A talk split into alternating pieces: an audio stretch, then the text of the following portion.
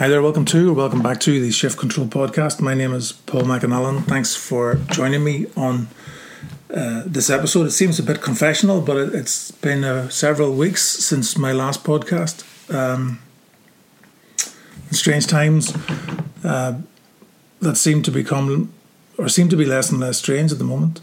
Um, I can say they're back to normal, but they're certainly back to pre March. Um, traffic on the road seems to be very busy. Uh, I was driving up to up the country yesterday, and the volume of traffic was it was just normal. It was probably a lot busier than it would have been this time of year. Actually, a lot of cars, a lot of lorries on the road. Uh, so there seems to be a sense of things are okay again, which um, I would exercise a bit of caution with that positivity. We're not really sure what's going on, but I just hope that everybody that's listening is kind of okay and they haven't had to endure too much over this last 10 or 11 weeks. Um, they've certainly been traumatic for some people, but it's quite interesting that the human behavior can uh, make us feel our gut feel because none of us are scientists, really.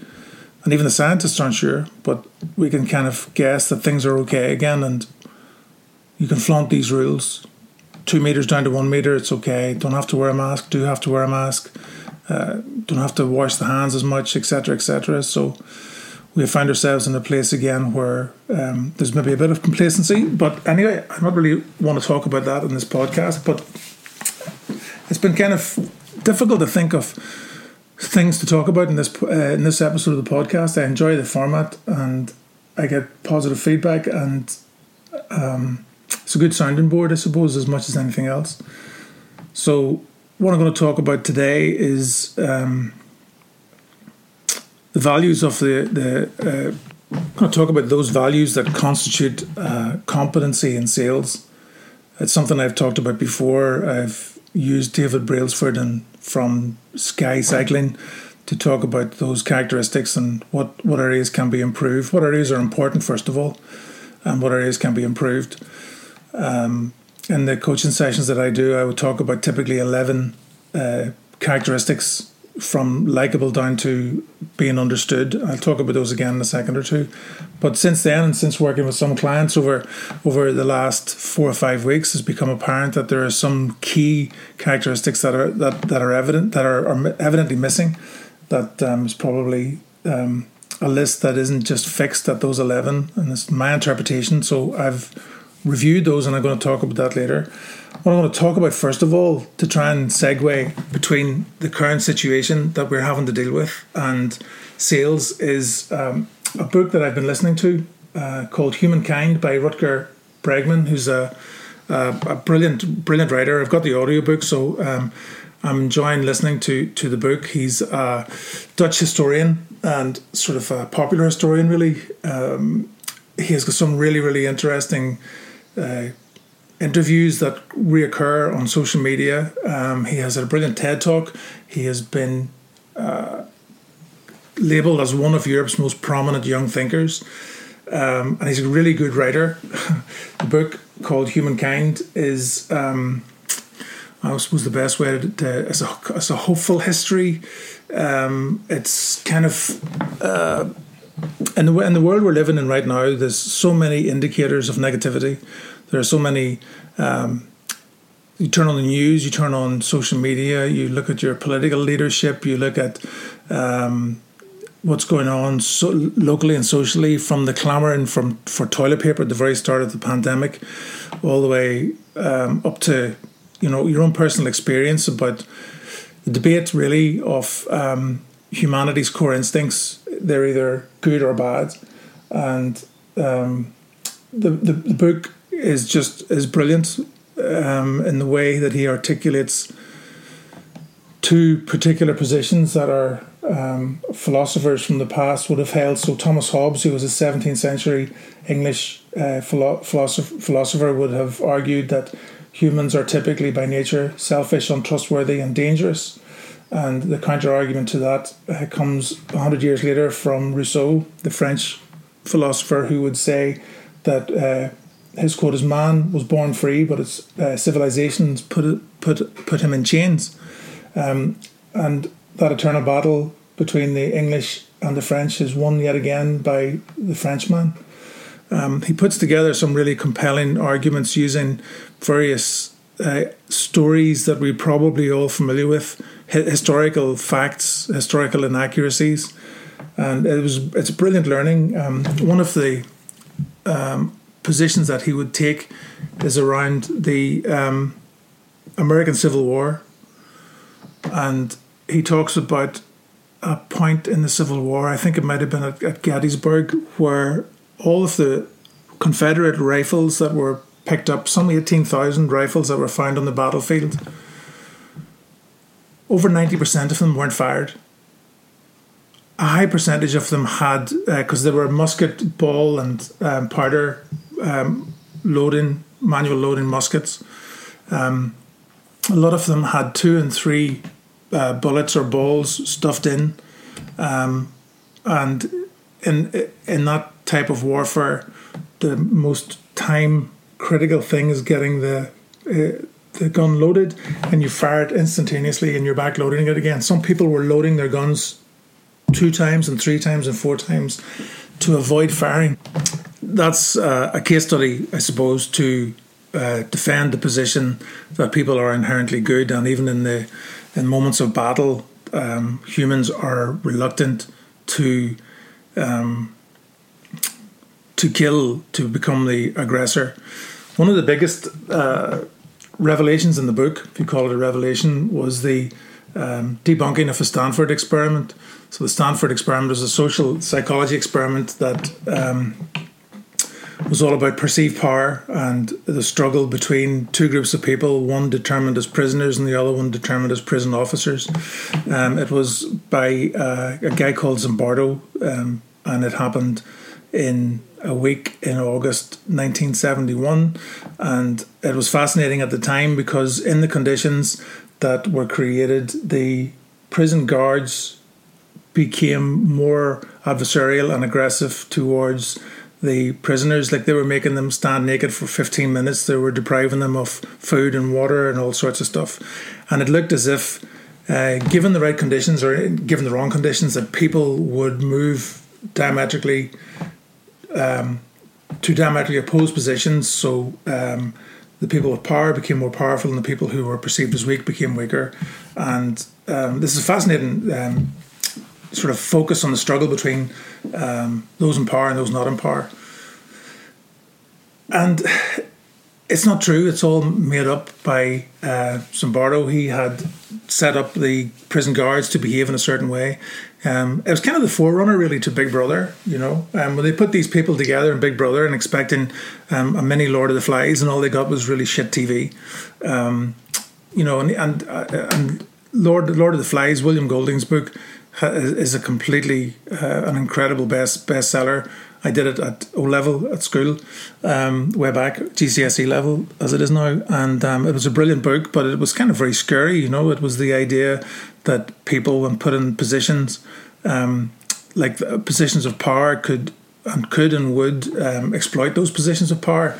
And it's not not necessarily a metaphor for what's going on today in America and uh, on the other island and um, in England and to a lesser degree here. But there's evidently things at play, whether they're contrived or by default or by design, to push the poles apart and leave no middle ground at all um, for any kind of debate. There's another part of the book that they talk about, um, or Bregman talks about, which is about Easter Island. He clashes somewhat with Jared Diamond in it, and Jared Diamond has written some brilliant books on uh, human behavior and how where you're born and the food you eat and you know hunter gatherer stuff d- determines your, your kind of outcome and the story about Easter Island um, where there were people from the long ears and the short ears and people who came from Polynesia and how they kind of fought each other and all this sort of stuff and these myths about the whole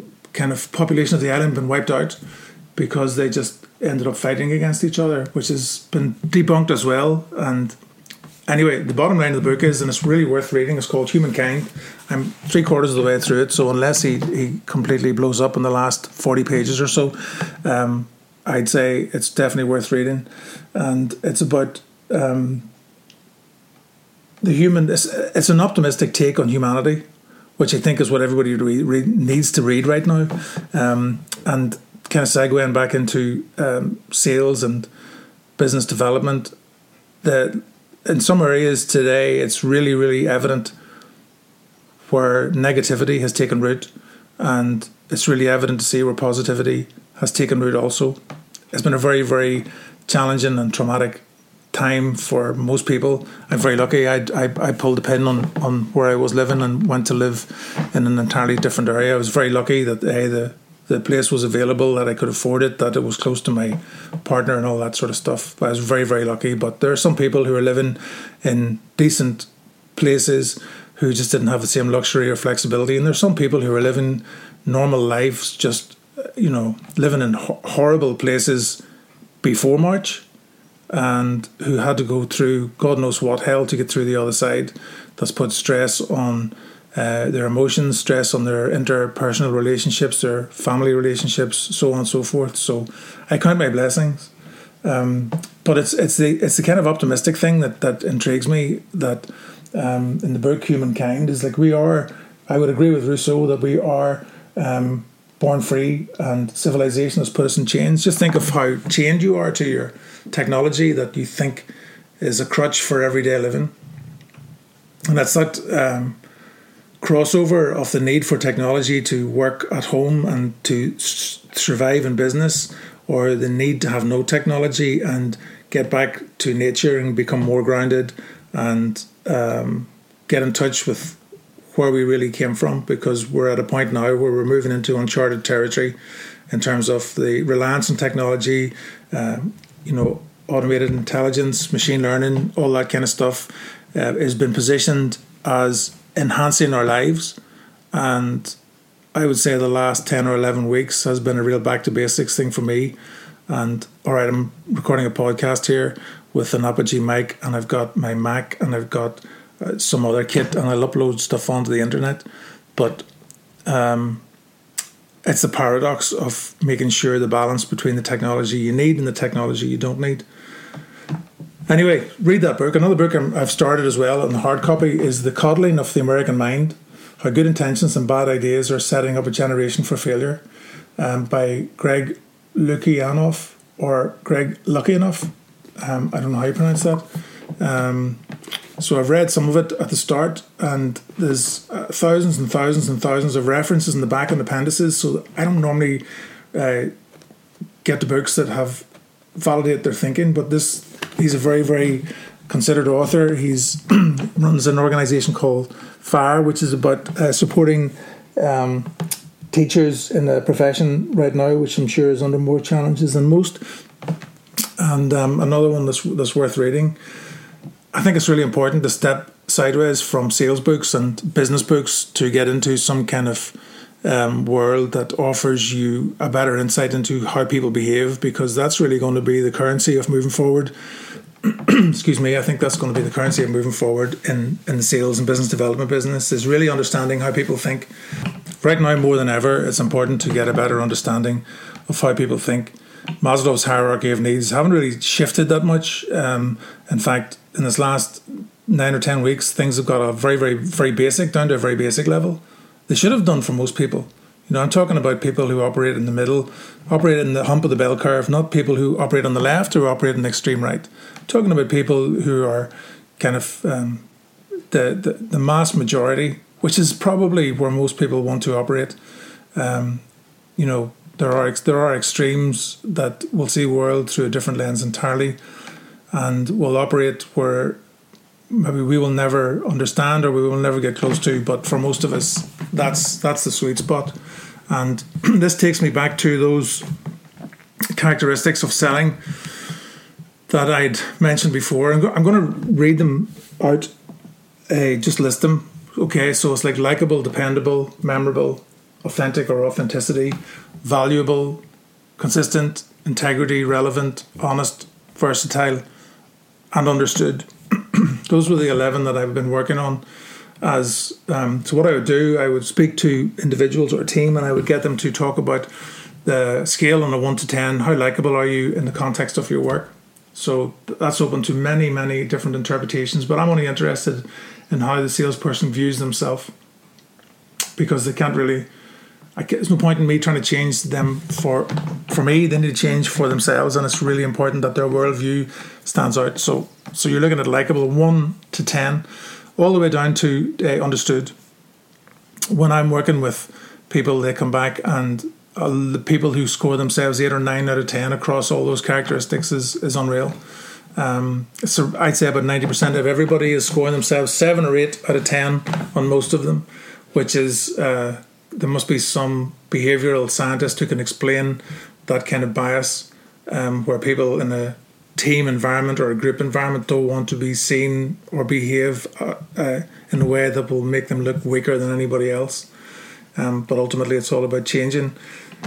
So the other two that I, I added on um, that really, really, um, there's actually three that I added on, and initiative was the next one. Um,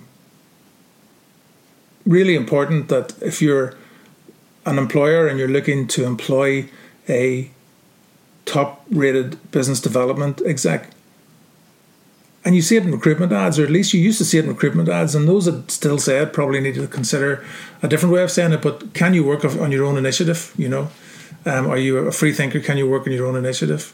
Most of the businesses that employ people like that don't really want you to work on your own initiative. They want you to be like conveyor belt, jump on, shut your mouth, nine to five, actually eight to six, go home and just set your targets. But those businesses who have got a, a culture that fosters initiative will genuinely want people who will come in and sit and think differently about their about their work.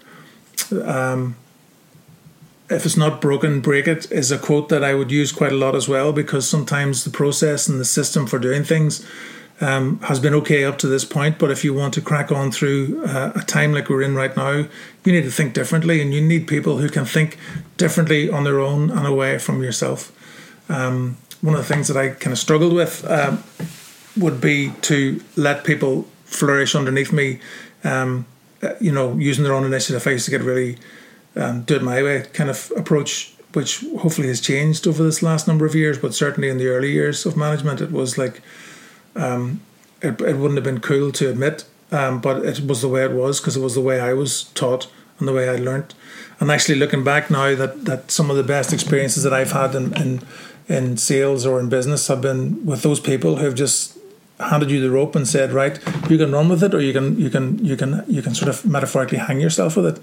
And showing your own initiative in an environment and a culture that encourages that is a joy to behold, and it's really easy to coach into that environment as well. The second uh, characteristic that I would put in would be energy, and uh, that kind of defines itself in a number of ways. So it's not just about what, what, is, what does energy look like. Um, you know, it doesn't necessarily just mean you come in in the morning like a steam train and you're you're deadly. Um, you go at a deadly pace, and because maybe it's not that kind of pace that that's needed, but um, for definite um, energy is required to get you through days, to get you through times where you're able to um, perform better or or as good as you need to, and at times at high performance you're performing better than everybody else. So it's trying to trying to work out what kind of energy um, is enough and how can you fuel that energy. So a lot of people may not um, may think their energy is good. They're out running and they're out doing all that sort of stuff and they're fit enough and everything else. Um, that's not really the kind of energy I'm talking about. There's four pillars of high performance that are physical, technical, tactical, and mental. So um, your energy isn't just physical, and sometimes the mental energy and the capacity to slow down requires energy. Um, there were sales teams that I worked with in 2013, and three lads on the phone were generating sales calls, and they were coming in drinking Red Bull.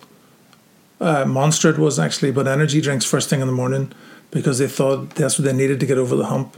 And once you're into that vicious circle, what happens is essentially that you can't um, survive without four or five shots of caffeine in the morning.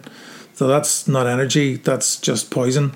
Um, so characteristic of, of a high performance salesperson is that they bring energy that's infectious. They bring not only their own energy in terms of positivity and uh, dynamism, but they also bring enough energy to get them through the day. And that is uh, then leads into a whole other area about how you fuel yourself um, seven days a week. And it's not really something that's coached in a lot of businesses that I've worked with. Um, but I know that in some of the um, hyper modern businesses, then there's a real focus on energy and that getting building gyms and, and putting putting equipment, gym equipment into the office, for example, is not done just to show or for show. It's done so that the staff can go and take half an hour, forty five minutes, and work out and just clear their heads. Um, those people who even put in pool tables and all that sort of stuff. The idea that that will be done cosmetically is is just really really nauseating. You, you know that there are people who um, have put in all of the the pin you know the pinball machines and your football table and your t- table tennis table, but don't have the culture to support that. Um, so energy can be wasted, but I think it's an important characteristic and an attribute for a good salesperson. I've, hopefully, I haven't kind of drifted too much in that one. And the final one that's really the most important is commitment, um, because the more I read about motivation and inspiration, like it's a bit like jump leads for a flat battery in a car. There's only so often you can go to your boss or your partner or a sales coach or somebody and get a good lift of spirits because you know to, to feel better about themselves to restore confidence to do all that kind of um, energizing because that's an energy thing. Motivation is kind of a re- rejuvenation and reinvigorating energy. Commitment is dedication to, to the job. How, how, how committed are you? Um, i know that the furlough uh, program has caused some difficulties for employers and employees um, I know both who are kind of stretching the system to its very limits from the employer perspective and the employee perspective. But if you're on furlough and you're not allowed to do any work physically, if you're in sales in furlough, it doesn't stop you from thinking. It doesn't stop you from making a plan and a strategy and and um, trying to get yourself geared up for that moment or that day that you will come back. Because the moment furlough ends, that will be the, the, the most clear picture of the economic landscape will happen then, not now. So people who are committed to their work and committed to the business and committed to the right job will know by their actions what to do, and those actions will prove how committed they are. So um, I've been I've worked in businesses, and I probably worked in industries for years where I um, just didn't re- realize or recognize that I didn't have the commitment to it. I worked for couple, one newspaper in England that I was committed to the idea of working with the team that I was with. I wasn't committed to working for the Mail on Sunday, but I was committed to the people that I worked with because the management had created a brilliant culture that I was lucky to be part of. And then I worked for some media people over here, and with the greatest respect to everybody, including myself, I just didn't give a shit about it. You know, I, in fact, some of the and and it, it, it wasn't to my credit either. It uh, the fact that I'm saying it now probably is 15, 15 years too late. I should have been saying it to every person that I worked with when I first came back from England because I had no commitment to media here in the north like I just have no respect for the media right now, and I don't mean that disrespectfully to the people. I mean to the output and the content and and um, you know the landscape of media in Northern Ireland is not what the people deserve, and that's for a fact. Uh, so it's important to have commitment to your own cause, and if you are committed to your own cause, then you can you can be committed to somebody else's. So when you're writing down the characteristics, and I'll, again, I'll go from the start: likable, dependable, memorable, authenticity, um, authentic, uh, valuable, consistent, integrity, relevant, honest, versatile, understood, initiative, energy, and commitment. I know I leave some people standing when I, I mention some of those. Like they never, they look at me and go, "Like, what do you mean relevant? Like, what does relevant mean? Um, how, what do you mean understood?" Some of these are really basic and some of them are quite complex, but it's a, a good time now to start thinking and putting a score to all of these, um, which is a really good benchmark. It's not a be all and end all, it's not a panacea for anything, but it's a really good benchmark for scoring yourself against yourself, not the rest of the world, scoring yourself against yourself. Um, you know, I hope that makes sense, um, and I, I hope it kind of hasn't wavered a little bit because this this this podcast up to now is is really about the human characteristics and how being yourself and being human can add value to sales. Like I I, I don't particularly um, think that sales is as is seen as importantly as it should be here, but I also don't believe that it's kind of the the divine like um, position it's given in the states. I think somewhere in the middle, it's the lifeblood of a business, um, but it needs to fit into a culture and it needs to be seen as an equitable or on an, an equal basis with everybody else in that organization. Um, sales just is what it is. Finally, um, I want to talk about uh, LinkedIn. Uh, so, LinkedIn in the current format as a premium user is awful. It's pumping out content now. That, that was the reason I, I deleted my Facebook account. It just doesn't appeal to me. Um, I think there's some really good things going on and there's some interesting content. There's a few people that I follow that um, share some amazing content. Uh, one specifically would be uh, the Innovation Show with Aidan McCullen, who's just deadly. The people he interviews just way out there. Damian Hughes, who I've re- uh, referenced many times, has pumps out some brilliant content. And then there's a real drop off after that. So I, I, managed to speak to somebody last week who I know works in LinkedIn, and um, he uh, kind of cleared the picture for me in many ways. So what you get currently on LinkedIn is what they would call white noise, and you just get stuff, and everybody wants to randomize it and put out their stuff. That's great. And for a lead generation tool, for business development tool, it, it's okay. Um, but I've I've been really really wanting to disconnect from it, along with Twitter and along with Facebook, and just keep Instagram for the happy pictures, you know. So I spoke to um, Andy Andy Sweeney, is a Belfast lad working for LinkedIn in, in Dublin, real real sound fella, um, and he uh, was telling me about LinkedIn's perspective of that, and they call that the white noise. They see everything that we see as white noise, but what they do is um, they have created a platform through Sales Navigator, which is a, a proper social selling platform where you can use um, all of your skills and your curiosity and your research and everything else to build up profiles of really relevant targets to go and target rather than just um, spending days on Google. You get some really, really uh, top level information of names, um, and you can create cohorts and you can create segments that you can follow and so on and so forth. Which is a bit like what people would have done back in the old day. You'd have gone to your socializing um, events back in, in, in the day and, and and advertising, recruitment advertising, there were a whole lot of get togethers of people, like minded people. You didn't go with your presenter and start selling, but you went and listened to commentary and had a couple of beers, and then you followed, um, you know, you, you kept in touch over a period of time, and then you tried to move in for whatever selling you had to do. And this Sales Navigator is a fairly sophisticated uh, online tech version of all that, and it makes a lot of sense. So I, am going to give it a shot over the next six months myself. Um, um, some of the work I'm doing for clients that involves st- strategic business development, I'm going to I'm going to have a look at that. Um, it's expensive, but you know what? I'm paying like I don't know fifty pound a month or whatever it is now for LinkedIn Premium, and I'm getting bored of my face. I'm not using it at all.